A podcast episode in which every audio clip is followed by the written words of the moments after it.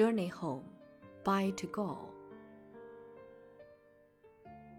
The time that my journey takes is long, and the way of it long. I came out on the chariot of the first gleam of light and pursued my voyage through the wildernesses of worlds, leaving my track on many a star and planet. It is the most distant cause that comes nearest to thyself, and that training is the most intricate, which leads to the utter simplicity of a two.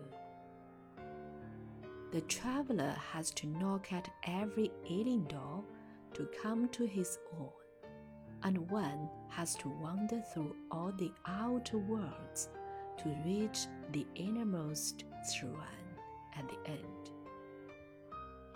My eyes strayed far and wide before I shut them and said, Here art thou.